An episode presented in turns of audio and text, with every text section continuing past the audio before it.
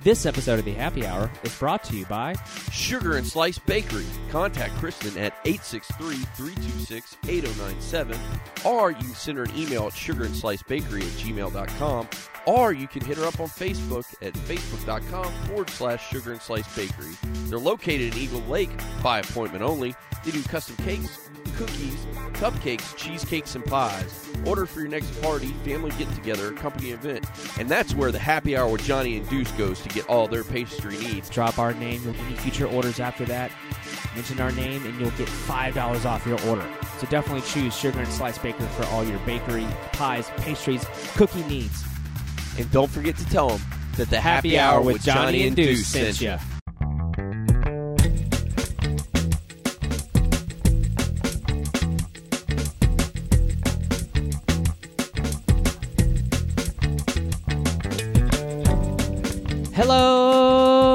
Internets. My name is Johnny Womack, and I've got my main man Deuce. What's going on? It's it's the podcast with power. Too sweet to be sour. If you ain't down with this mess, you came to the wrong address because we about to get funky like a monkey. Talking about our top five games of all time here at the Happy Hour with Johnny Deuce. I'm so happy to have my main man, my brother, my tag team partner in life, Johnny Womack, and our good good friend Johnny's bromance that won't stop. It can't quit. It's just not gonna happen. Mike, Mike, what is going on, brother? Well, it's a little worse now that you just kind of outed us on the whole internet. But It was I mean, our I little guess it's secret. out there. You can't pull it back. So, uh, we'll see what happens. Yeah. Of course, uh, for this is our we're actually doing a live Google Hangout here for folks at home on the internet, on Twitter, on Tumblr, on Facebook. You'll be able to see our pretty mugs. So we're trying this out, and we think it's a really good conversation because top five games of all time is obviously very subjective. There's everyone's always gonna have their own. It's very debatable, arguable. You know, what's the No, best game? there are right and wrong answers. Yes, there are right and wrong answers. And I will let you know when you are wrong. Uh, I feel bad. and so will everyone else. True, true. So, uh, of course, every episode of the Happy Hour with Johnny and Deuce uh, starts off with the Deuce salute. Now, if this is the first time you've seen this, we're going to do it on video. Yep, yep, Little yep. Deuce salute. What that Show means? it with our new uh, happy hour with Johnny and Deuce Koozie. Ooh, look at that swag. yeah. That nice, nice swag. I'll hold it for you, Deuce. Thank you, sir. Not bad. Hey, times, I thought I was going to have some performance anxiety doing it on live, but uh, No, nope, it's good. It's good to go. This is a podcast with no performance anxiety. Let me nope, tell you. it's perfect every We time. might be on performance enhancing drugs, but Yes. no performance anxiety. note. So, of course, uh, this if you don't know who we are, we are the Happy Hour with Johnny and Deuce. We are a twice weekly podcast dropping on Tuesdays and Fridays for your listening pleasure. And of course, you can find us all across the internet. We have this cool little banner behind us here at HH Podcast Show on Twitter, Facebook.com forward slash Happy Hour Podcast Show, and you'll see the whole rigmarole there. Uh, got- we're everywhere in the internet that has social media, so definitely check us out. Um, and Mike is also on Twitter uh, at Stone500 on Twitter, and uh, definitely check him out on. Uh, Stone 501. Oh, on sorry, Twitter. Stone501 on Twitter, and then of course uh, on PlayStation Network, you're also Stone500, and on Steam as well. Is that correct, Mike?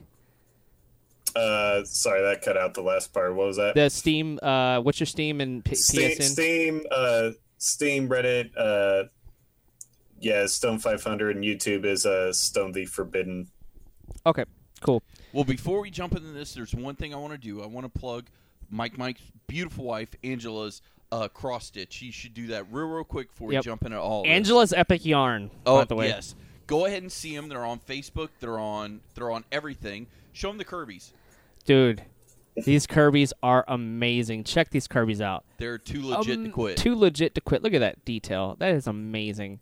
And how do they find those, Mike? Mike? Um, you can go to Facebook and just search uh, Angela's Epic Yarn. Um, if you also follow the NVC Amiibo group on Facebook, uh, every once in a while she'll post her stuff on that too, so you'll be able to find it that way. So definitely check it out. And she she does commissions and stuff. Just send her what you like. An And amazing blue shield. It's uh, Shell, gorgeous. yeah. blue Sweet. sh- shell. Sorry. it's all good. and, and show them the, the pillow that you're sitting on. oh on. yeah, I'm sitting on a pillow. Yeah. Oh my boss god, pillow. that's what I want. Check this out. Yeah, that Isn't that pillow is amazing? It's the Toon Link from Wind Waker or Young Yeah. Link. I guess it's from anything really, but Young Link. It's really really cool. So Yeah. check that detail. She does all that stuff on commission. You can go Yeah. find her at at how do you find her again, Mike? It's it's the Epic Yarn. I know Angela's Epic An- Yarn Angela's on Epic Facebook. Yarn. Just Angela's. Epic Yarn on Yeah. Facebook. Um, especially if you have like rare amiibos that we don't have yet. Uh, we she we- definitely she would likes to trade work for those. Yeah, and on top of that, she made a really nice uh, Metroid scarf I saw the Yes. other day that looked amazing. So go, go check out the pictures, go see that. So, anyways, back to the main topic, which is our top five games. Uh, who wants to start on this thing? Who wants to draw the short straw? Well, I, this is the way I was going to do it. I'm actually Go I, to five to one. no no no no. I'm going to do any any. It doesn't have to be in order 'cause I- Okay. that's too hard. Okay. Uh, unless you want to. But I was thinking we'll just do one person at a time and we'll discuss as that person's talking about it. So, for example, I want to start off with Mike since he is our guest. So we'll have him start, and then as we're announcing the game, well, obviously we'll all have comments on it, and we'll just chime in on it. And when Mike's done with all of his five, we'll go to Deuce, and then we'll save the best for last, of course. So, sound good, guys? Yep. In any order. In any order. Sounds good. Because I mean, unless you know it, that's fine. Yeah, but yeah. all right, Mike. Uh. Well, to start out with, I'm going to pick the obvious one, which anyone that's known me for 10 minutes knows is going to be uh, Metal Gear Solid, PlayStation 1. Oh yeah. the original, back on PS1, like you said. And I don't know that the original on PS1's necessarily my favorite, but I thought that's just an easy one to go ahead and put in there because that was the game that first got me into the series. Um, I, I played a demo on a back when you know there used to be demo disc. You Yep. all remember those? Oh yeah, Yep. and they came in Um, magazines. Yep. and I just played the demo over and over and over. And then uh, there was like a new version of the demo. Like the original demo I played still had like the Japanese voices in it, and you only had like the very first part of the game. Then there was an updated demo with like a little bit more uh, gameplay and English voices, and I played it over and over and over. So when the main game came out and I got it for Christmas, I immediately went to my bedroom where my PlayStation was, beat it like straight through, immediately reset, put in disc one, and played through the whole game again. Wow.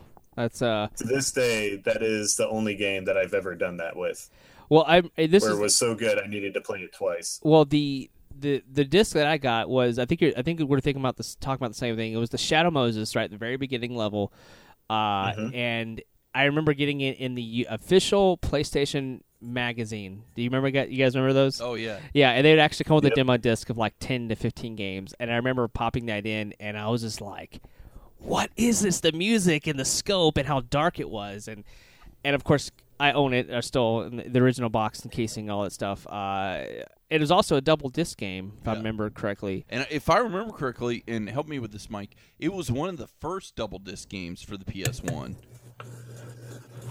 Um, I wouldn't say that's necessarily accurate because like Final Fantasy VII had been out before then. Um, oh, okay. Oh, okay, yeah. There, it was there the was first some game games I bought too. that was double disc for Oh, was it? PS1. Yeah, but I, I'm not a Mhm. huge RPG guy, so that might have been part of the reason. But I was like, "Damn, this game is two discs long. Like, what's up with this?" And I, I loved it. You're right. I, I love the game. It was a great game. It was a lot of fun, and it opened up a lot of new worlds for me because I was used to shooting games, action games, but this game went, "Hey, Rambo." Uh, you gotta do. you gotta hide and like Oh, hide yeah. in a box and do weird If you shit. hadn't played a Yeah. stealth game like that before, it will kick your ass like oh, immediately. yeah, like it's his job. I, I will also say that it is one of the first. Actually, I think it might be the first console game I can remember playing that's completely voice acted. Every bit of dialogue is voice acted. That's another good point. Yeah. 'Cause- Um, and that was the thing is like and it, the voice acting was good. it was Oh, really yeah, it good. was. And I think for me, it's like if it's one of those games as well that doesn't look as good as you remember because of the the Silicon Knights. I wouldn't call it a port, but the Silicon Knights version that they did uh, later on. Um, so you kind of everyone goes back and remembers that version of it. But it was like the original. Was it the original PS One didn't even have a mouth? Like it was just like a shadow. Like you and the hands were like blocks, if I'm remembering correctly. So, Mhm. but back in the day, that looked amazing because you were like, "Oh my god, this is you know full voice cast," and also it was one of the first games to uh, have the DualShock controller because Oh, it was that famous scene that they tech demoed that E3 when it came out of the guy dying of a heart attack when you're looking up at Mhm. top of the Raptors and you look down and the guy's dying of a heart attack. And I remember that day clearly as it was yesterday, but like that sense of like that, that controller vibrating intensely and then all of a sudden that vibration just stopping. Like it gave this whole sense of like depth and like feeling to that scene and to that game. Like it really helped you know give it another sense, another feeling. You know, when it comes to video games, and that really bl- obviously now you, you get so used to Rumble, you don't even think about it. But back then, it was like mind blowing to me. No, it really was because at the time I was working in the industry, and I remember seeing that and going, uh, calling where it worked and said, "Hey, do we have one of those dual shock controllers laying around? Can you put that to the side for me? I'm I'm buying it when I come to work tomorrow." Uh, because I bought it and then I took it home and the game was a totally new experience. And I was like, I have to have a dual shock controller for this because yeah, you had the two thumbsticks, but it wasn't dual shock unless you bought the special controller. Exactly. And I would remember just totally remember buying that and thinking how much that added to the experience. That was a lot of fun. So that was uh, part of Mike's is uh, Metal Gear Solid released. Uh, was it '97? If I'm not mistaken, is that correct? I think it was '97. For I uh, really should know this. yeah, I think it was 1997. 97 or 98. Yeah, but it was released on the PlayStation, the original PlayStation. So uh, that was Metal Gear Solid. Okay, Mike, what's up next? Um, let me pull up my list here. Um, in no specific order. Um, Right. Yeah, this is totally this one I random would order. imagine would. This one I would imagine would appear on a lot of uh, people's lists since we're still on the PlayStation One. But I'm going to say Castlevania: Symphony of the Night. And I remember y- you let me borrow this game from you. Yep. Yeah, it was awesome. Uh, yeah, Um, that's. Go ahead, Mike. Yeah, it was just. Uh, it, it's not really much of a challenge, at least, especially for me, not anymore. But uh, it's one of those games that is just. Um, the graphics are pretty to look at. The soundtrack is absolutely amazing, um, which is kind of a common theme in my list too. Is that they all have pretty great soundtracks. Uh, but it's like it's just one of those games I can just like play over and over. Uh, and, and I'm not sure why that is exactly, but it's just so well designed. Uh, the the actual gameplay, the way you can like use all your items and your weapons and stuff. Uh, there's definitely things I don't like about it, but as a whole, it's one of the. I, I think a lot of people would agree it's the best Castlevania game to date. Period. Yeah, and it was it was done by Igarashi uh, son, who uh, you know he's obviously now left uh, Konami, but like he he was he was titled with this project, uh, and it for me I kind it kind of came out of nowhere because you know when I thought of Castlevania, I always thought about the you know the Super Nintendo or Nintendo, and then obviously Castlevania Four, which you have for Super Yeah. Nintendo. Uh, really good games, you know. Basic. If you don't know the premise of it's it's one of the innovator games. You know, you uh, people call it Metroidvania because Metroid and Castlevania had a similar premise of going, you know, si- 2D side scrolling, and you'd go back re-enter areas and you'd open up part of the map and whatnot. But with for me, Symphony of the Night, like you said, the music was phenomenal because you know the PS One had had the ability because of the CD-ROM. You know, you could hide more, you put more storage on there, so you could enhance the quality of the audio. So you'd have like full electric guitars and like band and like you know, strings and orchestral. Like you could put whatever you want on there and have a lot more room to play with. And I think that was one of the main differences between the 64 and the PS1 was the audio was just leaps and bounds better than the 64. So for me, it was like Symphony of the Night. Some of the Yep. voice acting was a little cheesy, like even even retrospectively. Yeah, it, the voice acting is pretty infamous in that game. You know, everybody always quotes the "Die, monster! You don't belong in this world." Yeah, Alucard. uh, but no, I, I like I like the fact that like you, and not to spoil anything, but there's two versions of this game. I mean, there's two parts to this game that you, if you don't know about, it, this game is. You know what I'm saying, Ladder? You probably can explain I, it more. I think it's old enough that you can kind of spoil it at this point. okay, the reverse castle, uh, with Richter and all that. Well, and here's what was so genius about it is because you look at your save game, it'll tell you like what percent you have the game completed, right? Sure. But the total completion you can get isn't hundred percent. It's No. actually two hundred percent. But you don't even start getting to two hundred percent until you get to the second castle. So the whole game kind of tricks you in thinking, yeah, you about got the game beat, whatever.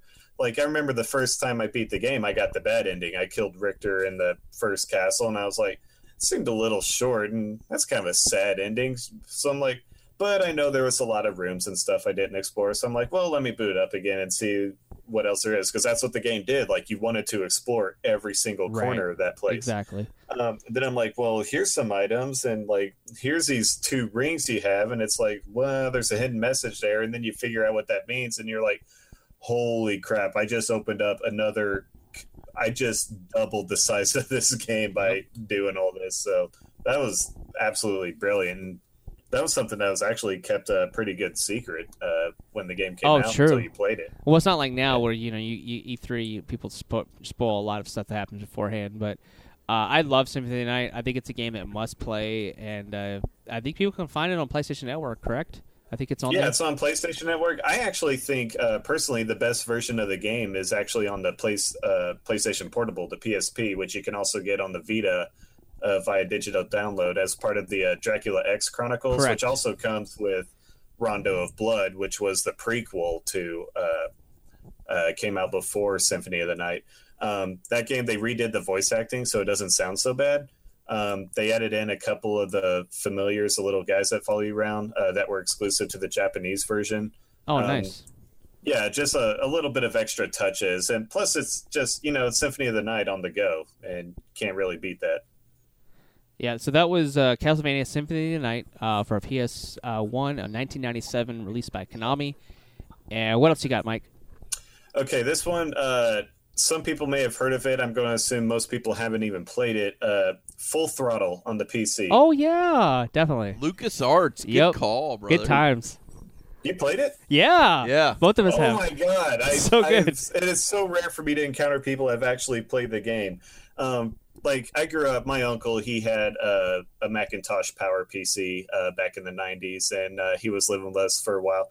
And he had like all these LucasArts games. Um, so of course, uh, my first introduction was Maniac Mansion on the NES. Oh, nice. Um, then he showed me uh, Monkey Island, uh, Curse of Monkey, or not Curse of Monkey Island, but uh, LeChuck's Revenge, Monkey Island 2, um, Indiana Jones, Fate of Atlantis, all this. Oh, um, yeah. And he had a demo disc that had a demo full throttle on there. And I immediately fell in love with it and uh, eventually. Uh, somehow through a buddy uh, from work my dad got a copy of the full game so i played the full game now for those who aren't familiar full throttle is kind of uh, in many ways your typical point and click adventure in the same vein of the monkey island games Yeah, and uh, uh, these days you could compare it to like the telltale games like the walking dead and stuff like that um, but this had a much different setting like most uh, point and click games at the time had like some sort of fantasy setting or swashbuckling pirates but this was just like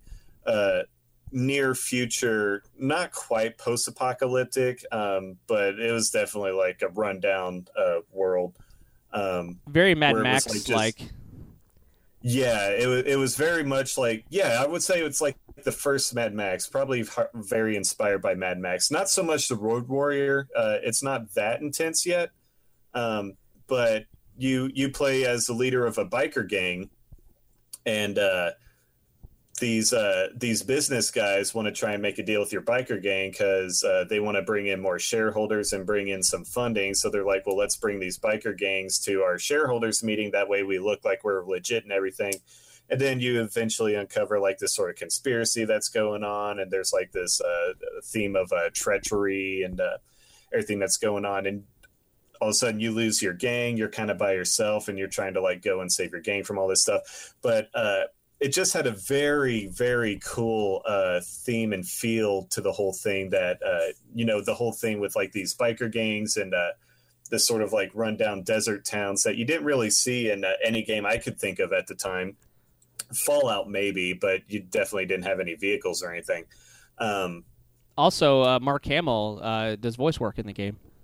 Mark Hamill voices, uh, yeah, he voices the main villain in that game, and it sounds you can definitely you know Yeah. hear uh, bits of Joker in that performance. Uh, he's absolutely phenomenal. Yeah, the whole game's voice acted. All Yeah. the voice acting I think is fantastic. Soundtrack is awesome too. Yeah. Like the soundtrack is absolutely perfect for for that game. Uh, they actually got it, it. It sounds like the kind of uh, you know the sort of uh, rock and roll music you would like hear in a bar or something. Uh, it, it- very fitting. Uh, Oh no, I think we lost Mike. Mike, Yeah, you we there? did. there you go.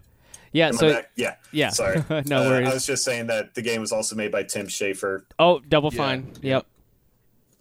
Uh, well, before Double Fine, even back when Tim Schafer was still at LucasArts. Yeah, he later he Uh, later get later to do you know Grim Fandango and Psychonauts and like Brutal Legend and all these other games. Like the dude has a pedigree, but like yeah, when he was with LucasArts, like the dude was brilliant mind already back then. You could see where he was going to go, and he's obviously still doing some amazing things with uh, also, Broken I Age. feel like, and this is reading a lot into this situation. I think they gave a lot of they gave him a lot of rope. You know what I'm Sure, saying? Like they yeah. gave him a lot of leeway, and they were like, "Look, this is a bright kid. This kid's going to do big things." Yep. And uh, a lot of his games, because look at Grim Fandango, that was also a LucasArts game. Yep. Um, you know, they gave him a lot of leeway there because he could make good stories. He knew how to write good games, and he also knew how to make the games work in that space because Right. you didn't have a lot of room to work with back then. Right, especially because this game, you know, was running on DOS too. Actually, Yeah, Uh, both of them were. yeah, So, that's yeah. something that you know. Mhm. The kids nowadays have no idea what that means. No. DOS, you know, having to boot things in DOS and, and run that. Obviously, you could run a Mac and Windows as well, but like, you just think about the old days of DOS. You know, like that's like that's ancient history now. It seems like.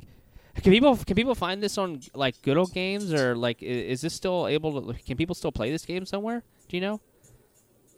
Because I know good old games is like taking all these games that you can't play on your current computers, you know, like X Wing vs Tie Fighter and all that. Like they're taking these games and making them playable for uh, current gen PCs. I'd wonder if like the this is on a game you could find somewhere because right now you can't really play it unless you do some trickery.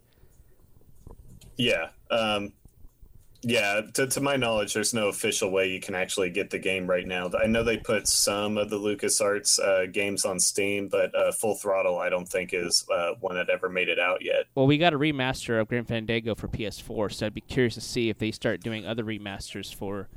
You know, I would love for them to. Um, you know, they actually, uh, you may or may not know this, they were working many, many years ago.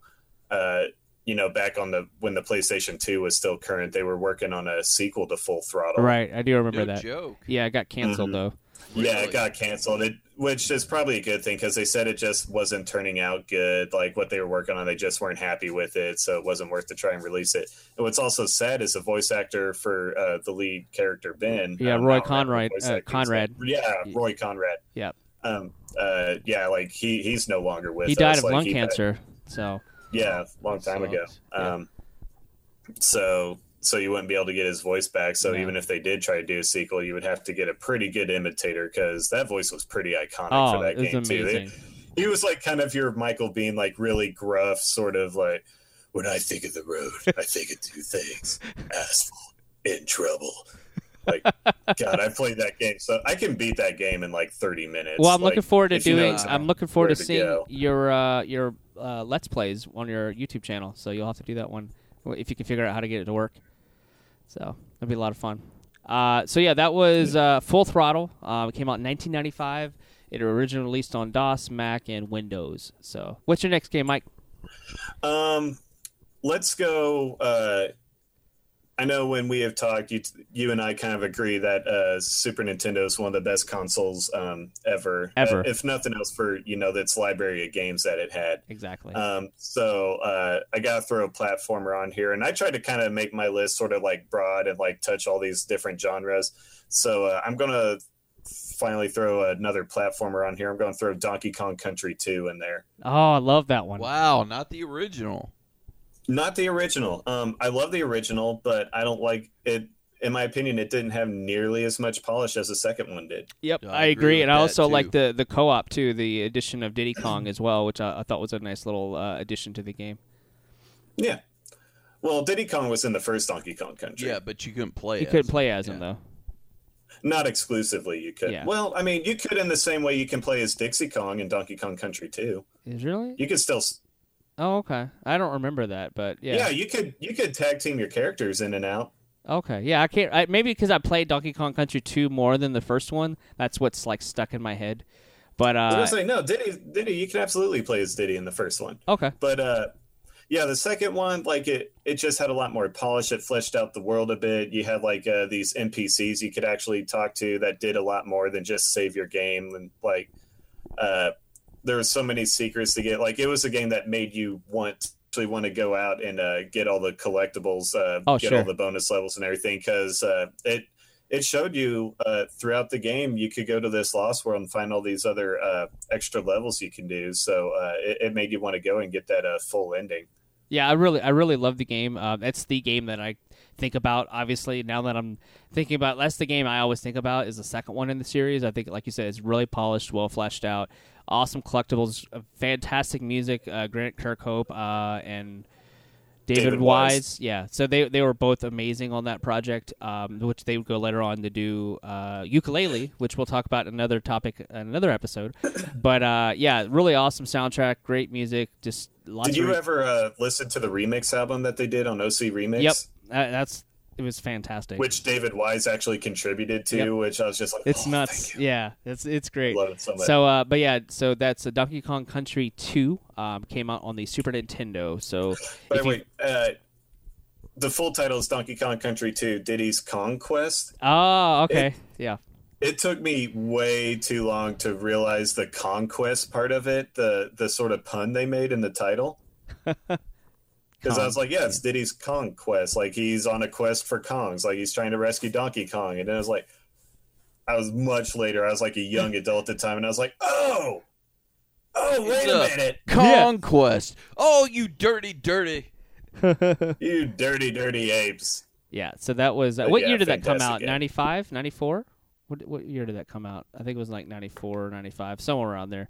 Uh, really great game. Definitely check it out. Uh, is it was rare, right? Originally, it was rare. Losing. And Rare did the second one too. Yeah, they did all three. I think, if memory serves. There was three Donkey Kong. Yeah, countries there's on three. Super Nintendo. Yeah, Really? Mhm. I didn't and they know had there some. They had some Game Boy Super Color Nintendo. one. They had Game Boy I knew Color they had ones Game as Boy well. Color, but I didn't know they had three on Super Nintendo. Yeah. Wow, that's Yeah. amazing. Yeah. So definitely check those out if you're able to find your hands on them because they're very hard to find because of the whole Rare debacle with uh, Microsoft So owning you're trying Rare. to tell me that these games are rare? they're rare.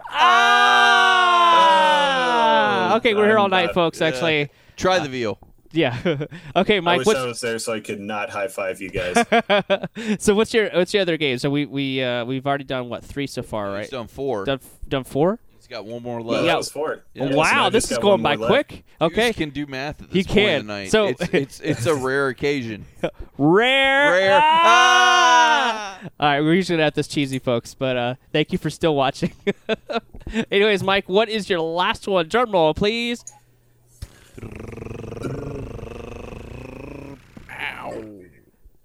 Doom. Doom. Nice, Wow, nice. back on the original PC. Holy crap. Wow. Talk I about that love game. Doom.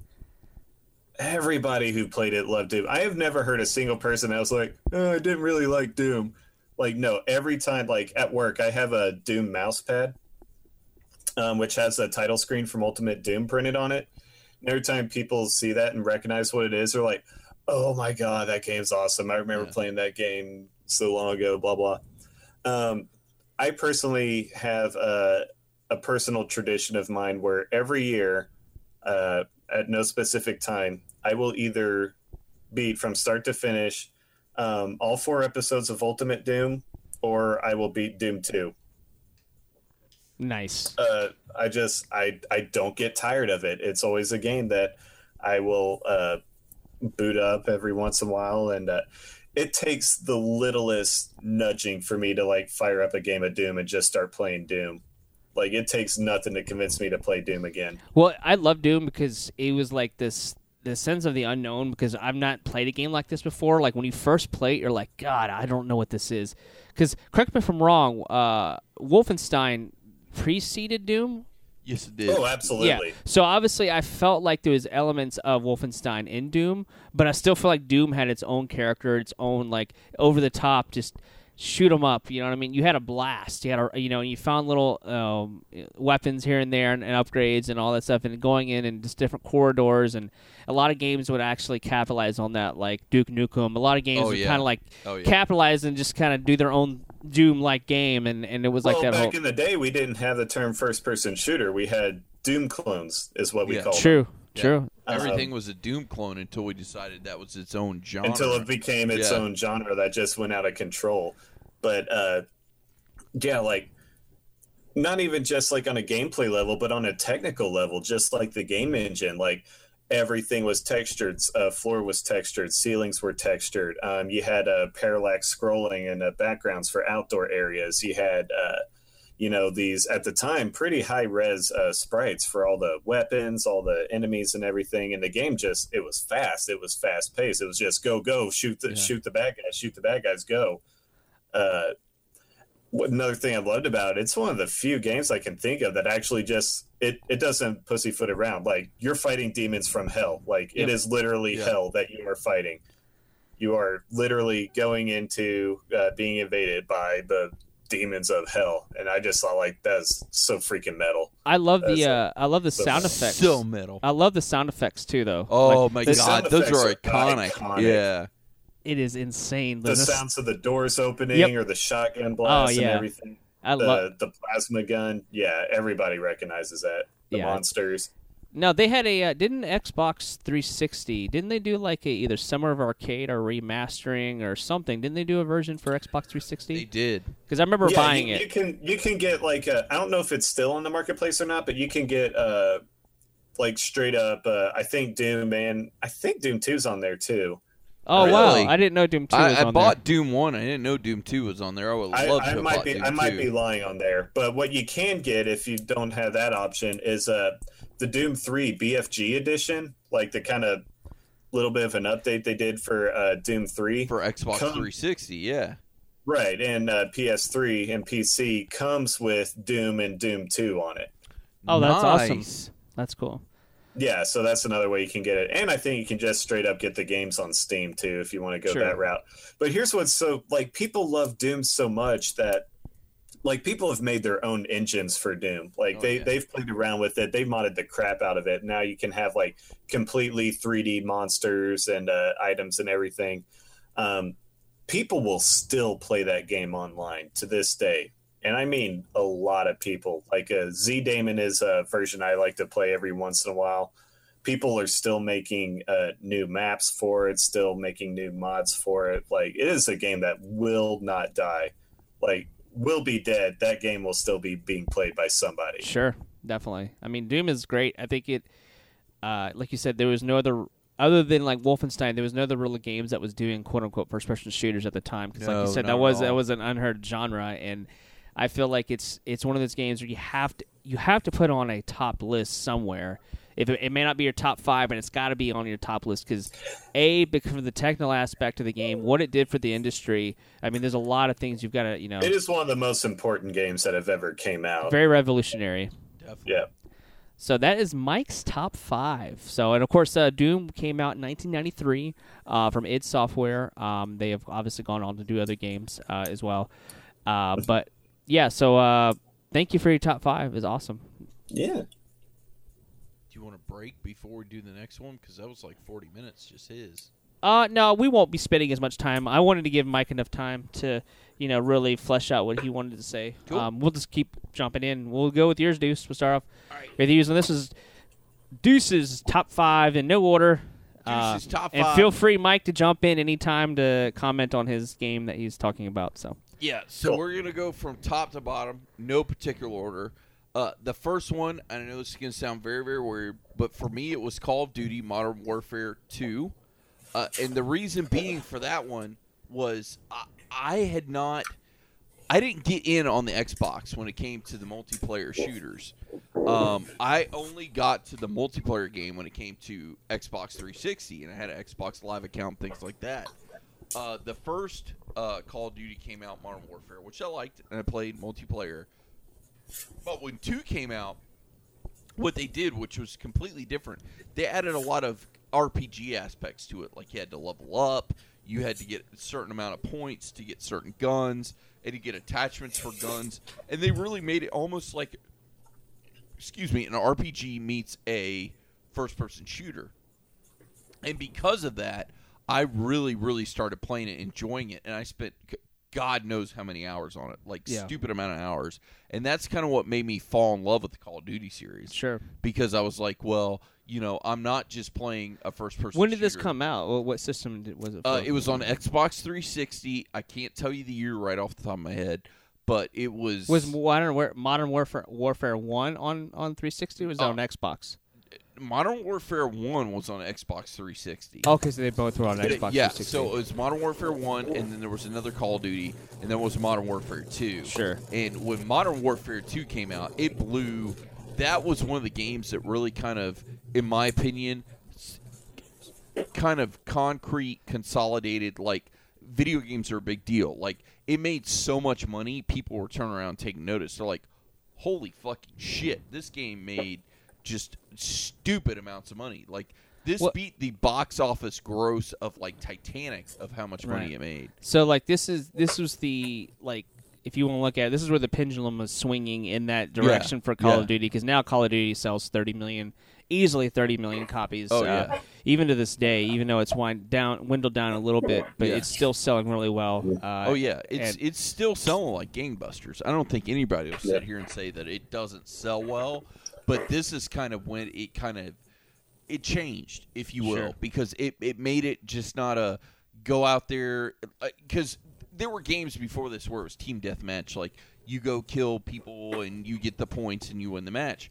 No, you win the match and now you upgrade to where you can get these guns that you couldn't get before. You get these uh, attachments to the guns you couldn't get before. You had the perk system. You had all. so it was more things. you're saying this was like the a revolutionary Call of Duty like it's Oh a, yeah, it was a Call of Duty that kind of put only- things on the map so to speak and uh, not only that, it was revolu- revolutionary for first-person shooters. It was revolutionary for first-person shooters, like Doom was. Like Right. it took it to a whole new level, especially in the area of esports and in the level of multiplayer gaming. Sure. Like, you wouldn't have anything like this if Sure. it wasn't for. for multiplayer definitely Yeah. uh, also keep in mind at the time uh, before you know call of duty 4 modern warfare came out almost every uh, military shooter was, was World War II. war ii Yep. and we were getting sick of them by the time Oh, uh, we were Yep. so done. I remember, like they were like, "Oh my god!" And it, it was a funny thing because after that, it was Modern Warfare Two, and the next game in the Call of Duty series, because I was in the industry at the time, was going to be Call of Duty World at War, and they're like, "Really? We're going back to World War Two?" But they said, "Look, this will be the last game ever that's going to be in World mm-hmm. War Two that's got the Call of Duty name on it." And everybody's like, "Oh, okay." And then they kind of rolled with it, and then after well, yeah, that, that was the it- one that yeah. came out between Modern Warfare and Modern Warfare 2. But uh, No, no, no, even no. no. if you, It came out after uh, Modern Warfare 2 because after that it was uh, Modern Warfare After- 3 and then uh, Black Ops. no, Black Ops came out before Modern Warfare 3. I promise you that because Black Ops was the last Call of Duty one I played, and then Modern Warfare 3 came out after that. Okay. I mean, I'm just saying. But, internet's gonna correct uh, us no, later no, man, no, I mean- no. If he says that's what's up, that's what's up. I believe him. Yeah, World of War uh, came out between them because uh, I never bought four. Uh, I played it, I liked it, Yeah. um, and then I bought World at War, and then I bought Modern Warfare Two, which Yeah, I was which the was only one that phenomenal. lined up outside of GameStop to get the PC version. Wow. And uh, there, like, I went up there, and he didn't even ask. He was like, uh, "Did you have P uh, PS3 or 360?" I was like, "I had uh, PC actually," and he's like. Did we even get those? And he's like, there was literally two copies that that store Yeah. got, Oh, and wow. one of them was for me, and wow. some other guy pre-ordered the other one. Wow. Uh, yeah, that's the only thing that I kind of resent Call of Duty for a little bit. Is like they do not cater to the PC audience really, like hardly at No. all. Well, it, it I is strictly console shooter. I- it, it, and correct me if I'm wrong on this, because one of my buddies, it, Nate, who's a good friend of the show, told me this. They used to cater to the the computer gamer all the time, but it was right around Modern Warfare 2 where they kind of ditched the PC and went straight to Yeah. console. Because he said Like- before that, like the original Call of Duty Modern Warfare, like Modern Warfare 1, he was like, that was great to play on my PC. And he said, right was. around.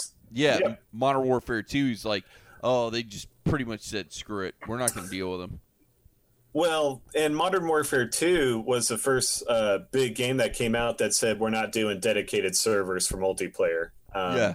it- it's going to be like peer-to-peer multiplayer, uh, which uh, caused a lot of people to make like this uh, Steam group called like Boycott Modern Warfare 2, uh, which uh, if you're on the internet, you would know when Modern Warfare 2 came out, someone took a screenshot and like over half the people in that group were playing Modern Warfare Yep, 2 as I soon as it came out. So yeah, uh, that so it was a. I'd never played it because uh, the first Call of Duty game that I ever played was uh, Black Ops, the first Black Ops, which I really liked. Which you said was right after Modern Warfare 2? Yep. Okay. So I played Black Ops, and then Black Ops Two I played because of the zombie stuff. Because I, I had a friend of mine that was really big into the zombie stuff. Uh, but yeah, I mean, I, I even though I haven't played Modern Warfare Two, I do know you know from a you know from the gaming aspect how important it was you know to, to you know the history of gaming and, and Yeah. how how budgets for games have really gotten huge since then too. You know, And kinda, I think that was a game that kind of launched it because they were Sure. like, "Holy shit!" Because they were they touted how big the launch of Modern Warfare 2 was. Like it was at that time monumental in the gaming world. They're like, "Holy shit, we can make this money much money off of a game." Yeah. And so they started throwing more money at games, and I think part of that is the reason why we have the big AAA titles we have now. Sure. So that was uh, Modern Warfare 2, which released on the Xbox 360 and PS3. Yep. And uh, what's your next, Deuce? What do you got? My got next one is one of my personal favorites. It is Super Mario World. Uh, I had to actually save up my lawn mowing money to buy a Super Nintendo because I had an original Nintendo my parents bought for me, and they're like, "No, we're not going to buy you another one. You need to get a job." And uh, I'm talking, I'm like double digits. I'm like ten. So I had a lawnmower, and I'm like, you know what?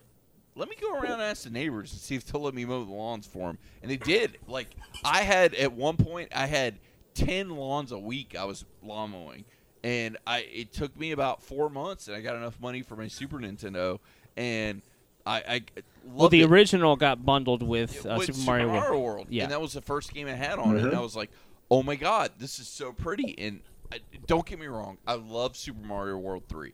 It's one of my personal favorites. But once you kind of jump to that next level, the graphics were crisper, the sound was better. There were so many more colors, uh, and you could do. You got Yoshi, who I loved. It was like it, it was like this is the greatest thing. There's a lot. Of, there's a lot of hidden secrets too in the game, and, and Oh, yeah. some of it was uh, in your face, obvious. With you were like, "What are these dash yellow dashes mean?" And Yeah. you'd come back later to find out they meant blocks that you'd unlock for later on. But Oh, like, yeah. there's a lot of nooks and crannies with Super Mario World, and of course, as a technical aspect, I do agree it's one of the. It was more superior than anything that Nintendo's done up to that point.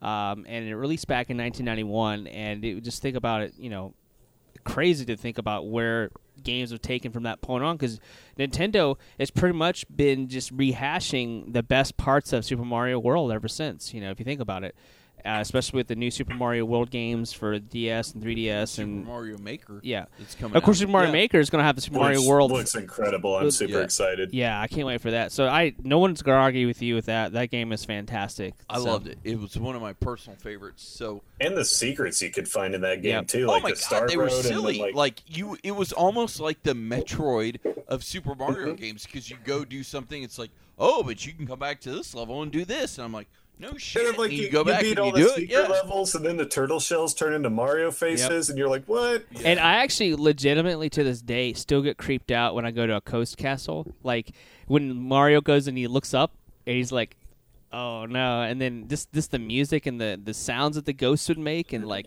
that still creep me out, you know. Like and I love the music. The music in this game is fantastic, but the ghost theme is just awesome. I I love the ghost I theme. love the athletic theme, the ragtime piano thing they got Yeah, going on. It's, It's, awesome. fantastic. So yeah, that Super Mario World came out in 1991 on the Super Nintendo Entertainment System. Deuce, what did. you got next? My next one is TMNT, the arcade game. Ooh, I love the Teenage Mutant Teenage Mutant Ninja Turtles as a kid, as we Oh, yeah. all probably did. Um, I had the bed I sheets. I had pajamas. I have the underwear, and Yeah. I still love like Mike. I still love. I'm I'm wearing the underoos right now, and I don't even feel bad about it. Yep. I saw the coming out of their shells tour. I ain't mad. Yeah. Skipping stones. I'll tell you what, that that is one, uh, that is one of just side note one of my favorite stories from my mom. The Orlando Science Center had this big like Teenage Mutant Ninja Turtles. Uh, it was like a convention, but they didn't call it a convention. So she got tickets, and it was sponsored by Pizza Hut, of course. Um, so we went, and me and my mom and one of her friends and one of the kids I went to school with, we all went. We had pizza, and then they actually had the Ninja Turtles come out, and they were in the it was way before the coming out of their shells tour. This this was way more ghetto than that. Like this, these turtle costumes that came out, and they're like, "Hey, everybody, what's going on?" And I'm like, "Those are scary. like those are Oh, the yeah. turtles I know." So You immediately have regret. yeah. Yeah. And so mom took me. We got all their uh, their autographs. But then this was actually cool as shit. They took us to the planetarium and they showed us like four episodes in a row, hopped up on like Mountain Dew and fucking pizza, shitty ass pizza. Um, uh, four episodes of Teenage Mutant Ninja Turtles in a row on the planetarium. So you're like leaning back, looking at the ceiling, That's and cool. there's like four episodes of the Turtles. There was like at least three guys there who were high as balls. And, like, it was the greatest thing I think it's ever happened. So it was awesome. That's Yeah. awesome. I love Teenage Mutant Ninja Turtles, and like uh, as a good parent, my son of course loves them too.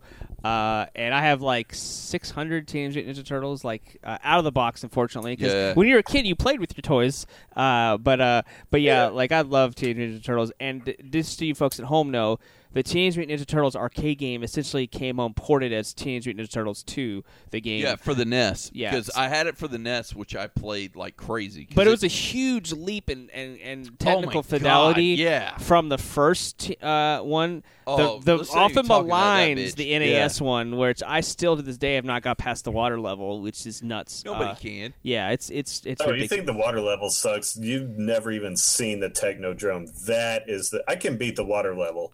I cannot touch the Technodrome. Yeah. Yeah. So, but yeah, Teenage Mutant Ninja Turtles the arcade. Uh, I remember going in back when arcades were like on the corner everywhere. You know, you could go to arcade. They always had the bowling alley or the pizza, you know, hut or whatever. Like they'd have all these arcades. And I remember going in just losing quarters after quarters after quarters into that thing, and just. And I was like shell shocked, and you'd fall down, and like, and then you, the character Turned select. to a little turtle. Yep, the character select screen, and like you'd get a Like pizza. the to- first level, it's on fire. yeah, Yeah. Like the entire first level, like half the screen is nothing but fire, and you're like, "Oh my god, this is intense." Yeah, This they had is the little going Mousers hard. Oh, going yeah. back, shooting beams at you, and you're jumping and dodging. I mean, it was such a great game and, Oh, and so my much God. fun. And like it was after the cartoon has really got successful, so obviously you yeah, could see like, some of that. yeah. You already knew, like, because kids were already super excited about turtles. Yeah. And so it, it kind of hit that sweet spot when it was in that, like, the highest peak, probably, of Turtle Mania Yeah. in the Mhm. 80s. Yeah. So, but I loved it because when I got it for my NES, the, the you know, it, it, something you kids don't know about anymore. You actually got an instruction manual Yep. that came with your video game, and the back page you could rip off, and it was like a coupon for pizza for Pizza Hut. It was like, by the way, if you rip this off, you can get half price off of a Meat Lovers Pizza. Yeah, and so they- I was like, yeah, mom, let's go to Pizza Hut. And she's like. You know "Half those price? Well, coupons still work, by the way. Do they? Coupons, Re- oh shit! I use coupons like every day. Are you fucking high? like I use coupons. No, but I mean every the ones that came out of that instruction manual. Like you can still redeem those. So some have an ex- I'm not even gonna lie. date. If I go to a Pizza Hut right now, I'd be like, "Look, I got my Teenage Mutant Ninja Turtles 2, the arcade game coupon." I think there's some straight up Mhm. nerds in there like, "Fuck it, I'm gonna, I'm gonna, I'm gonna use my my master passcode to get you this." Yeah. because. Everybody in their brother is a Turtles fan. I don't think anybody that works at a Pizza Hut, when you bring them that ticket, is going to be like, no, that's not working. No. They're going to be like, Right. you know what? Holy crap. You've got this. I actually want to pin this back, you Yep. know. in I'm gonna frame back it. I'm going to frame it in the back of the Pizza Hut, so sure. I would be more than happy to give you half price. so Deuce, that was the Totally. Teenage Mutant Ninja Turtles arcade. Also, obviously came out as number two uh, for the NES. Yep. So here is a big one. I actually think it's going to hit a lot of our sweet spots. Command and Conquer. Oh, sweet. Never Mm. played it. Are you fucking kidding me, Mike? I did. I never played a lot of strategy games. I don't care much for real time strategy games. So That Really? was just a genre I never really oh got into. Oh my goodness, Yeah. Command and Conquer. Oh was, my god, I played the shit out of that. That was like probably one of my first two or three ever games on a PC. I love Command yeah, and Conquer. I played that so good. Especially Red. Alert Yeah. when Red Alert came out. Oh. Red Alert like took it to a whole nother level because obviously it was uh, you could play it on PS1 and all that as well. Yeah. So you had like a cross platform there.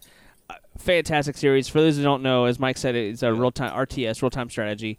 Uh, you, you control a number of troops. Uh, these are all usually dealt with war, you know, Yeah. command, uh, and you command your troops to conquer. Correct, essentially. Uh, very Hence the name of the hence game. the name of the game. Uh, very very simple concept. You could get really deep into it later on. There's a lots of story there as well. And, and Command and Conquer was also almost to like a, a cult following for their CG cutscenes because they they had CG in Oh, there so as well as live action. Yeah. Uh, with Michael Ironside was in a few. Like there there's some really really funny ones uh, later on down the road. But like there there, there it's, it's Isn't there one where like it's like the cutscenes that basically star like porn actresses or something, or they Yep. look like porn actresses? They do, yeah. so you played the game, Mike? no, I just watched the cutscenes. Yeah, I 'Cause mean, isn't- yeah, isn't, no, uh, yeah. Literally, there's points where it's like you would have like two or three major actors that would be your like main main stars of the Right. game, but Yeah. then all the basically other people that were in the scene, w- yeah, you're right. There They was, pulled like, them off set. It's like, Curry in one yeah. hey, look, we're filming a porno like in the next bay. Can we get some extras? Yeah. Yeah. You, you want to get a credit on a video Curry game, and I'll give it? you twenty five dollars in a a meat lovers pizza? Sure. with my turtles coupon. yeah. Uh, Only I with your think one turtles. of them had like Tim Curry in it, and like at Yes. some point he's Oh, going Yes. on and he says Tim that he's Curry gonna was the take it to space. yeah. Yep. Yeah, it, it's it's it's pretty bizarre. It's pretty out there. There's a pretty big cult following for God, Command I and love Conquer. those games. I Uh, love really the Hell fun. March theme. Yes. Uh, so yeah, it was Command and Conquer. It came out on PC. Um, I I think Mac got it later on. I, I can't recall that, but I know it DOS as well. Yeah, and also the like the PlayStation, PlayStation. yeah, 2, PlayStation then got Yeah. that as well. Um, anything that was CD-ROM based at the time got a got a version pretty of it. Okay, Deuce, your last one, I think, right on the list. Is X-wing the X-wing, X-Wing games, games. for the PC? That was pro. Actually, I can tell you right now. Besides my original 8-bit Nintendo, that was the first game I ever got on a PC. Uh, I loved it. It was like, oh my god, I'm actually I'm an X-wing fighter. I'm I'm you know I'm Luke Skywalker. I can fly around an X-wing and you know I'm doing missions, and it was. Uh, Yeah, probably- because you were in the view of the cockpit, so you felt like Wing Commander style. Yeah, so you yeah. felt very like, oh my god, this is the first time. I mean, obviously you had like the Atari stuff and the Sega 32X versions before that, but like this was like the first time that you really got to like feel like you were in the cockpit, and and it looked really good. It played really well, uh, and and of course later on it Yeah. spawned the X-wing vs Tie Fighter series, which is mind blowing. And I know those games actually are on GOG.com, the good old games. Uh, Yeah. those you can definitely check them out. Um, That I, the first time I played it. Is when they released them this year on uh, GOG. really. oh wow, yeah, they're Yeah. really really good though. I really Don't you them. like need a joystick to play that though? Like, Well, actually, kinda- it's funny that you say that because I remember uh, we had gotten uh, my mom. God bless her. She gotten breast cancer.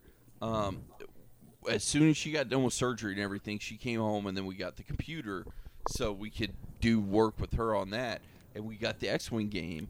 And the next Christmas, I actually got the joystick that went along. It definitely it. helps. It's Yeah. not required. No, but, but, it, it, does night and day difference. night and day yeah. difference in controls and stuff like that. Because I remember my uh, I had a friend of mine that let me borrow his uh, his joystick. That sounds, Yeah. that sounds But you needed to. You actually needed a good joystick. And actually, I remember because my brother bought it for me for Christmas because my brother at the time was living with me, him and his wife, uh, at, at my mom and dad's house. And so for Christmas, he got me this thing is fucking gigantic if you look at it now. This Microsoft joystick, and it was like the joystick and it had a trigger and buttons on the top and all these buttons on the Yeah. side. And you actually had to hook all this shit into your computer to make it work. So I had like full on like, oh, I'm driving the TIE Fighter. I'm fucking Luke Skywalker. I'm coolest kid in the world. Like, but I loved it, man. I loved it. The- The, the TIE gr- Fighter and then the X-wing game, and of course, TIE Fighter the uh, the synth uh, version of John Williams' score always makes me chuckle Oh, to this day. but uh, no, I, really good games, and like, like Mike said, they're on GOG.com. Definitely Oh, check yeah. them out. Uh, they're definitely worth your time, and you can get them pretty cheap. I think ten bucks, something like that. Oh, I bet. I Yeah. bet nowadays. I think ten yeah. bucks will get you like both of them. Oh wow! So you definitely need to drop that ten dollars on Oh, those yeah. games for sure. So that Deuce. So that was your top five, sir. That was. Uh, now down to mine. Mine. I feel like all of our lists are really diverse. Um, I tried. I actually had to change mine in mid in mid uh, uh, podcast because Mike has one that is on my list. So to make it I not I told you to drop your list no, no, no, early. You're no, it's "Yeah, cool, but I have all me, I have all of I had, I had a few honorable mentions on there just in case that happened. So uh, I'll tell Mike which one it is at the end. Uh, that was originally on my list. So of course, pulling up my list now. Uh, I'm actually going to go in order uh, from five up. One that Deuce was actually playing before we started uh, Street Fighter Two. Uh, yeah, buddy. Nice. yeah, it was back um, back in 1991. I'm in the arcades, and I was telling Deuce, like I remember just dropping quarters after quarters after quarters after quarters for this game, and I remember having to like mow lawns, extra lawns, and stuff like that. And I, I remember just really, really, you know, love on the weekends on Fridays going and playing Street Fighter and. And just seeing how diverse, because up to that point, you never really. i mean, we've seen fighting games before, but not to this scope, where they actually had a quote unquote a story there where you had like backgrounds like you'd actually see like when you'd wait for the credits like they had the age the blood type and all this like they actually like broke these characters down into something that people actually like all right this has a history here uh, and then just the way it played and then the moving the backgrounds and everything the music is of course iconic like i don't know anyone that doesn't know you know the ryu or guile's theme i mean they're amazing to this day uh, but just the way the fighting mechanics were, the blocking system, uh, it still holds up really well. Um, Street Fighter still sells really well. Uh, definitely, definitely looking forward to Street Fighter Five, uh, which is a PS4 exclusive and PC. Uh, that's gonna be awesome. Uh, I've bought pretty much every iteration of Street Fighter, um, even the Alpha, EX plus Alpha. I have them all. Uh, love the series, but I remember the first time, and I actually have it in in my uh, SNES right now because Deuce was playing it before we started. I remember back in 1992 when I had my Super Nintendo. I remember like, oh, I want this. And I remember getting it for my 10th birthday. My mom bought me Street Fighter 2, and I was so excited because I had rented it at Blockbuster back when Blockbuster was around. For you kids now, I have no idea what Blockbuster is. Uh, back when it was Blockbuster, and I remember just renting it out. Blockbuster would have all these events, like a Street Fighter tournament, and, like you could go to the Nintendo World Championships and do uh, all kinds of crazy stuff, and it was really really cool. But Street Fighter 2 holds a special place in my heart. Um, the original, uh, really love it. Um, Deuce loves it. He's been playing it. So, Mike, you ever play uh, Street Fighter 2? Any history with that? Yeah, absolutely. Uh, I always remember like seeing it in our uh, arcades, and I would like try it like once, and then I decided I didn't want to try it anymore because there was no way I was going to get good at it in time to like not spend a lot of money on it. Because like the first opponent, like I remember when I played, always seemed to be Ryu. Uh, Oh, and he he's was- a bitch. He's and he would stand there and he'd shoot it. fireballs like the whole time. Yeah. Like that was pretty much all he did. I'm Hadouken! I, I, I don't know what to do with that. So like, And you I- jump I on always- top of him and be like, Shoryuken! And you're like, oh, damn it. well, and I, I think a lot of people, the first character they would uh, want to play as uh, would be Dhalsim. Why? Because he was stretchy, so he could like just kick you from across the screen and not even worry about it. Uh, I remember I was kind of mad because uh, they put uh, Street Fighter Two on the Wii Virtual Console, and I think it was the World Warrior version, Mhm. which uh, was the one that let you, uh, or no, I'm sorry, Championship Edition. That was the one that got you. No, it was World Warrior. Yeah, World, World Warrior, Warrior. did not have uh, Sagat and Bison that you could play as. Right, World I Warrior think- was was what Street Fighter 2 was for, for Super yeah, Nintendo. that, that was like the base game, and then Right. Championship Edition for added the Sega. bosses. Championship was And on then- Sega. Yeah. And then they did uh, Turbo, And then Super Street Fighter, yeah, and all that. So they've iterated right, on it. blah, So blah, blah.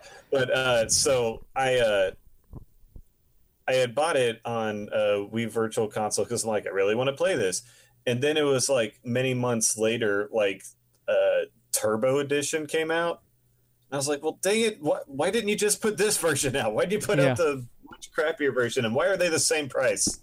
Well, I well from a Street Fighter Two purist here, I actually consider Street Fighter Two a better fighting mechanically, a, a more sound game because people with- Street Fighter Two Turbo, people because it was faster, you, you could actually cheat. There was technical glitches because of how fast uh, the game was running that you could actually you know go through any defense and the way you were attacking. So from a from like a purist standpoint, Street Fighter Two Turbo was not as good as the original Street Fighter.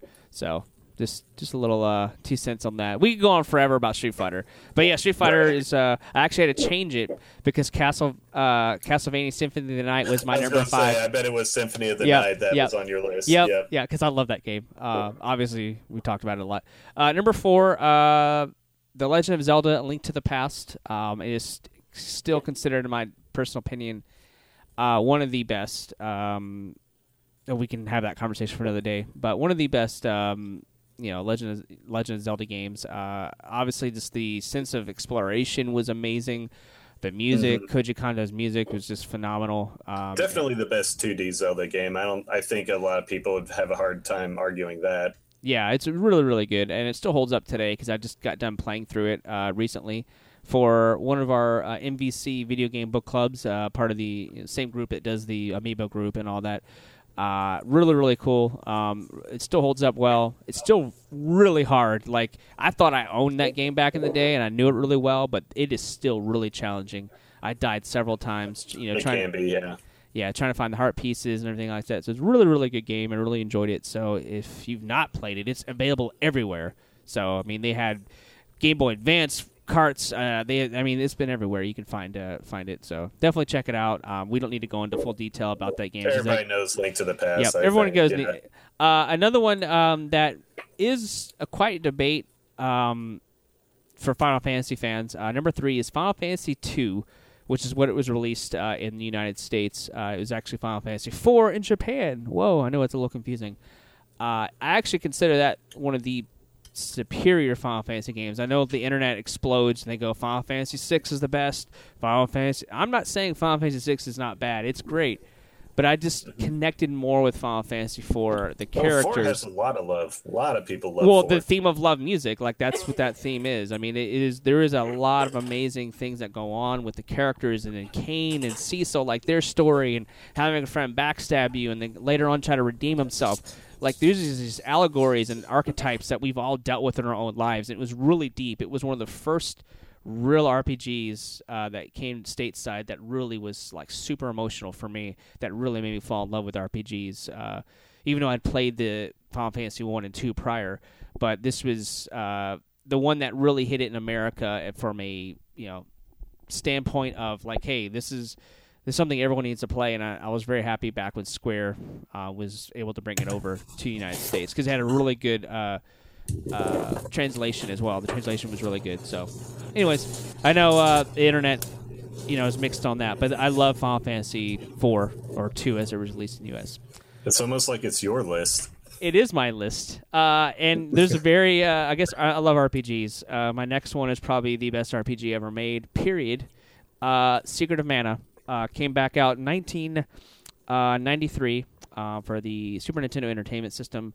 It was a game that really my sister and I really got the bond playing. We we, we spent it. We beat it over a a, a week uh, during the summertime, and I we probably went 60 plus hours into the game.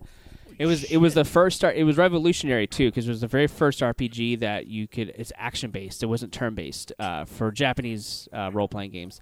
So that was revolutionary at the time. Also revolutionary was that you could have three people play on screen at the same time. Uh, thanks to the multi-tap system that you can actually plug three controllers into the system, which was mind-blowing at the time. No one, mm-hmm. you could, no one could do that uh, at the time. I just love them. It is some of the best music I've ever heard. Period, regardless of video games or anything. So, it's uh, you know, very excellent. Definitely check it out. It's available on the Wii Virtual Console. Um, there's a, I think, an Android and iOS version as well. Uh, awesome game. So definitely check that out. Secret of Mana, Super Nintendo, 1993. And now I, I, leave the last one, which we'll have some discussion on now, since the other ones I kind of breezed through uh, really fast. Super Mario Brothers 3 because Deuce originally had it on yeah, his list, I did, and then he and changed it to it Super Mario World. World. Yeah, I still consider Super Mario Brothers 3 for the Nintendo Entertainment System. Came out in 1990 uh, as one of the best games ever made. Period. Period. Game changer. No doubt. Period. Uh, and I remember my dad, he worked at 7 Eleven at the time. I, he worked there for 35 years. But back then, 7 Eleven would actually, you'd get games there. Like, you, you could buy games there. I remember he came home because I was somewhat disappointed with Super Mario Brothers 2 because uh, it obviously, for those who don't know, it was it actually was a different game, Doki Doki Panic, right? So it felt so different than the first one, and I, I remember playing Super Mario Brothers 2 being kind of. I, I, grew to like it later, but when I first played it, I was like, "Ooh, I don't know about this." It was really confusing mm-hmm. to me. And then when he came home, I didn't even realize there was Super Mario Brothers 3 yet. And uh, and then he goes, "Hey, I got a new game for you." And I'm like, "All right, was it Jaws or whatever?" I don't know. I was just kind of joking with him at the time, and he came in and he He goes, no, no, no, this is this new game that just came out like two days ago. And I go, okay. And I open it up. He had it wrapped, or shrink wrapped or whatever. And I opened it up and I was like, Super Mario Brothers 3? What are you talking about? There's a third one? Like, at the time, you didn't have the internet. You didn't have, I mean, unless you had Nintendo Power. You had never seen The Wizard. You didn't, yeah, you, didn't, you didn't, yeah, you didn't see the movie or whatever, right? I hadn't seen the movie, right? So I was just like, what? They don't have movie theaters in Louisiana, so No, no, you of didn't course. know. Right. No, uh, but no, I was just like, I had no idea this game was out, and I remember playing it and just being blown away by, because it was the first game that really had like this like map, like this world map, like that was revolutionary for its time. You know, a world map that you would go and you get to pick where you'd want to go, and you felt like you had like it felt like an adventure. You know, like it really felt like an adventure, and I remember just the colors, like it was on the same system, but the way they just I don't know. It looked mind blowingly better than than Super Mario Brothers One, and I just remember seeing the colors and just the worlds, and then the the Koopa kids. You know, uh, I just loved everything about it. And then of course later on you'd find out uh, warp whistles and all that stuff. But I remember actually playing the game several times, one through World Eight, all the way through. And this is back in the day where you didn't have save states. So I remember, I don't know how many times I almost pulled my hair out. Like my mom would be coming and cleaning. I'd have it sitting there. You know, how do you have like a little tape on there? Do not touch. And she'd accidentally bump it. And you guys know back in the day, you know, sometimes Right. if you bump the system, it would reset or shake or whatever. It jiggled the cartridge. yeah. a little bit, I was it's like, no! I was like, World well, 6? controllers weren't wireless either, so people were tripping on them all the time. It's and true. So I were, think like punching your sister. yeah. I think she like bumped it by accident and it reset the game. And I'm like, I put all these hours into this. It was World Six. I'm like, you know, I don't. I, I- Right. uh, yeah. So I, I later on obviously would go through and beat it, and then of course the release of uh, the beautiful release of Super Mario All Stars uh, for Super Nintendo. You finally get to revisit the game with updated visuals, and you got to save your game, which. whew, uh, Yeah. That game was really long, actually, and that was the thing that kind of differentiated Super Mario Brothers three amongst other games because we always talk about you know games and value, like putting your money into it. Well, games back in the day were actually really short. Like you could beat Mega Man in in like an hour. You know, like if you were that good, you can beat it in an hour. Couldn't save your game, so you had to be able to beat it in one sitting. Right. So that was the thing. Like Contra was another game that you know was really hard, but you had to beat it in one sitting because you couldn't save anything. Uh, but that was why you got a lot of replay value of it because it was really hard and you wanted to get better. But Mar- but Super Mario Brothers three was actually from a actual gameplay. It if without war, war whistles, obviously, you actually spent several several hours to be able to complete it from World One to World Eight. Like I'm talking about 20, 30, 40 hours it could take you to beat it. You know, you know, obviously at the time you didn't have all the maps and stuff, so it could take you a long time to retry something. Um, but yeah, Warp Whistles obviously you can beat it in what 12 minutes is the world record, something like that. Really Well, fast. and like every world that you encountered, like would throw something new at you in the game too. Like you had to play through the whole game to see everything, new enemies, new t- n- new types of levels. Like remember when you first get to World Four, the giant world? yeah. Oh my you start gosh. seeing the giant enemies, and you're like, oh my god. Like, yeah, I, I and I, that's why I always hate I hate the fact that the warp whistles exist because it makes you not want like you you miss out on all of this content that Nintendo did, and I just and you're right. Every world feels so different. You start off with the World One, which is the amalgamation of everything, and then World Two is like the desert world where you've got like the fire dudes, the fire mm-hmm. snake jumping around and all that stuff. Like, and then you have the water world in World Three, and then World Four is the giant world. I mean, obviously, and then World Five or Six is the cloud world. Like World every Five's the cloud world. yeah. So obviously you can tell. because it's like you do this one odd looking level, and then like you have a completely different map you're looking at. Yep. It's it's really strange. Obviously, I've played this game a lot. I, I know all the all the levels. But the thing I hated here's one thing I have to bitch about. I hated World Eight so much because of the one section we all know what it is, where you you beat. You have you have several things like I feel like they throw in all kinds of you know fights at the end. You know you've got like a, a modified airship, but it's on the lava and all. Like they threw everything you've done through World One through Seven. They throw it here in World Eight, and then there's and then you think you get through it all. Then you go down a warp pipe, and then there's these like these five little glowing boxes. Oh yeah. That's why it's almost impossible to do a world record because the guy who held the world record got lucky and was able to go all the way through without the hand grabbing him. Because if the hand would grab you, you'd have to reset the whole game because for a world record timing because it was it was randomly generated because for those who don't know like you, you you know you'd have your little blocks that you go on to pick your worlds but you could actually just go through all five and the, a hand wouldn't grab you you can go on to the next level but it would grab you you'd have to pull you into this world. You'd have to beat it and then you would continue on. But that was like a hair pulling for all like the world championship people because they were just like ah there's no way around that. You don't know it's randomly generated. But like that always annoyed me because i hated those levels. They're really hard. But I like going Well, on. that's why they put out a ROM hack where they like don't do that, so we're- uh, speedrunners could do that. Right. Um, and a, and a lot of uh, like official speedrunners would allow that one particular hack to do that, uh, just to avoid that nonsense. Yeah, But- it's very very annoying. Um, but Super Mario Brothers three it holds a pl- special place in my heart. It's also a game that I play religiously every year. I've al- I'm always picking it up every year, and I always try. I never finish, but I always try to go from one world one to world eight, and I usually just forget about it and start over again. But because on the Wii Virtual Console you can save games and whatnot, so.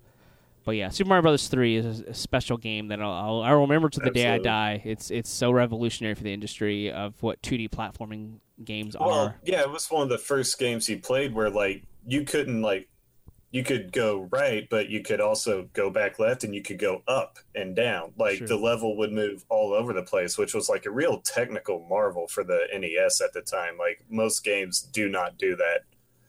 Yeah, it was So- uh, and to think that it was on the same system. Like for me, Super Mario Brothers three felt like it was on another system. Like even though it wasn't, just because of all the things you just mentioned and how the technical prowess of what that game did. Like still to this day is a game that I show my son. Like, hey, this game is this game that you need to play and a game that you need to respect because it's a game that you know pretty much changed the way we play video games. Kind of like everything in our list tonight, Deuce. Oh, yeah. I feel like you know with Call of Duty and with Doom and like everything we've talked about tonight. Everything was a game changer in its own way uh, Right. for gaming. Yeah, so we thank you so much. I mean, this uh, li- went a little over our hour, but hey, this is a conversational podcast. We love talking Yep. about things we love. Mike, awesome. He had some amazing games in there. Deuce had some amazing games, and of course, you know, I breezed through mine, but we got to we got to chat a little bit about Super Mario Brothers three. Super Mario Brothers three is awesome. So, uh, any last words, gentlemen, before we uh, head out in the internets? Nope. Definitely thanks for staying around. Thank you for watching us on video. Yep. And Mike, Mike, uh, you, where can people find you on the internet? Uh, Stone the Forbidden on YouTube, uh, Stone Five Hundred One on Twitter, uh, and then you can find me on PlayStation Network as uh, Stone Five Hundred as well. Awesome. Thank you so much, Mike, for joining us again uh, with the Happy Hour with Johnny and Deuce. You're awesome. having me. Tell wife, uh, tell your wife Angela we said hello and we miss her. Uh, For sure. and uh, of course, Happy Hour with Johnny and Deuce. Uh, we are a twice weekly podcast dropping on Tuesdays and Fridays, and there's several ways people can find us on the internet. They can find us uh, facebook.com forward slash happy hour podcast shows. You can see on our banner behind us at HH Podcast Show on Twitter. And of course, there's three ways people can put in our hashtags for our social media. It is hashtag happy hour podcast, hashtag HH Podcast Show, and hashtag deuces on the loose. Later.